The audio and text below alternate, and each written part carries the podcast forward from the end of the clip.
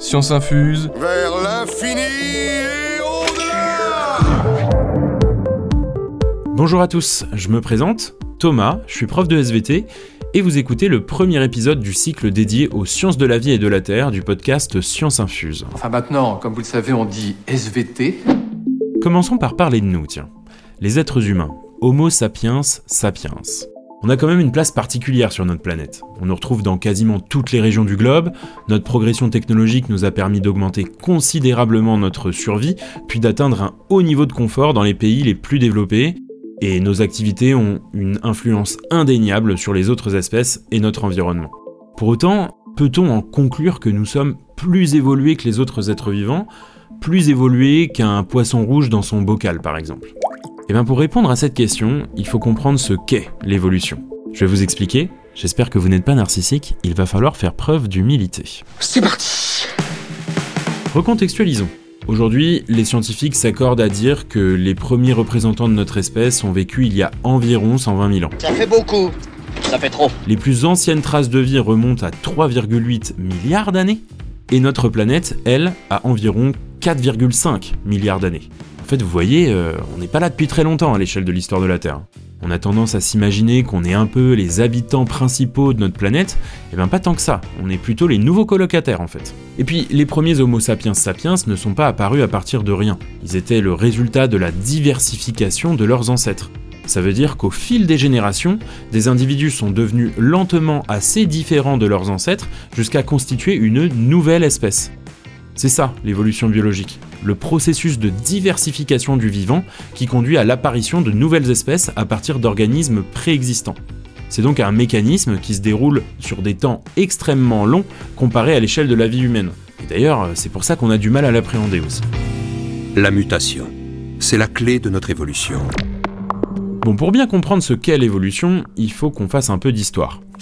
Jusqu'au XVIIIe siècle, on pensait que la vie sur Terre était fixée, que les êtres vivants étaient apparus tels quels, qu'ils n'avaient subi aucune modification et qu'ils ne changeraient pas. Cette représentation était en phase avec les idées religieuses de l'époque aussi. Mais en 1809, un monsieur, Lamarck, formalise la première grande théorie transformiste. Selon lui, les espèces se modifient au cours du temps et se transforment en d'autres espèces à cause des contraintes de leur environnement. Et pas longtemps après, quelqu'un de connu, Charles Darwin, publie son ouvrage qu'il nomme L'origine des espèces, et cet ouvrage change profondément la façon d'envisager le transformisme de Lamarck. Selon Darwin, les espèces ne se transforment pas directement à cause des contraintes de leur environnement, mais par modification des descendants au fil des générations. Et puis pour bien comprendre la différence entre les pensées de Lamarck et de Darwin, je vais vous demander de faire un petit exercice de pensée. On va prendre l'exemple des girafes bien connues des biologistes. Selon Lamarck, les girafes avec un cou trop court pour manger les feuilles sur des branches en hauteur se sont transformées. Leurs coups se sont allongés et leur ont permis de se nourrir plus efficacement. En revanche, selon Darwin, dans une population de girafes, il y a des individus avec un cou long et d'autres avec un cou court. Ces derniers qui peuvent moins bien se nourrir que les individus avec un cou long, meurent plus rapidement et plus facilement que les girafes au long cou, qui, elles, ont plus de chances de survivre et de se reproduire, ce qui va donc conduire à de plus en plus de descendants avec un cou long dans la population, comme leurs parents. Ainsi, au fil des générations, de nouvelles espèces adaptées à leur environnement apparaissent. C'est le principe de la sélection naturelle, un des principaux mécanismes évolutifs. Ça, c'est de l'évolution. Par le passé, les scientifiques ont essayé de classer les êtres vivants et ont souvent proposé une classification sous la forme d'un arbre avec les espèces qu'ils pensaient les plus simples à la base du tronc, peu près au niveau des racines, et l'homme, souvent, était placé au sommet, à la cime de l'arbre, surplombant les autres.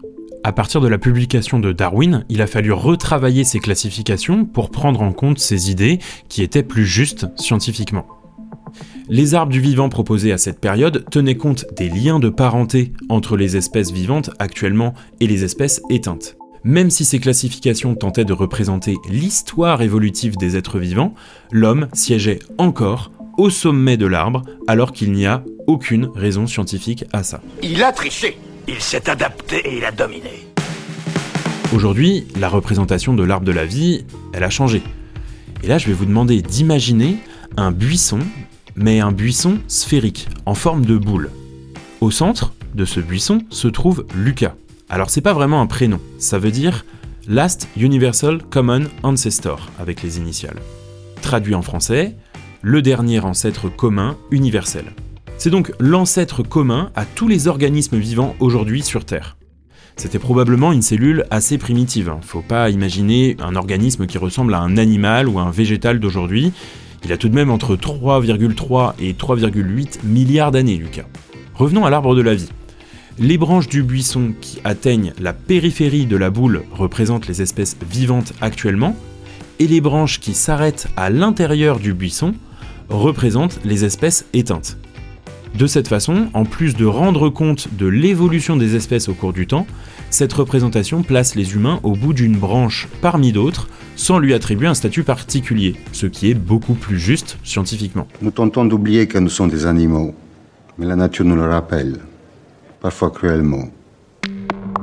Et pour conclure, étant donné que les poissons rouges avec leur nom scientifique, le vrai nom Carassius auratus, ces poissons ne sont pas éteints, il en existe encore aujourd'hui, ils vivent actuellement à la même période que nous, Homo sapiens sapiens, eh bien nous nous trouvons tous deux à l'extrémité d'une branche de l'arbre de la vie, à la surface du buisson. Nous sommes donc autant évolués l'un que l'autre, même si en apparence cet animal nous paraît moins complexe. Il est le résultat d'une histoire évolutive aussi longue que la nôtre. Nous ne sommes donc pas particulièrement évolués, j'en suis désolé.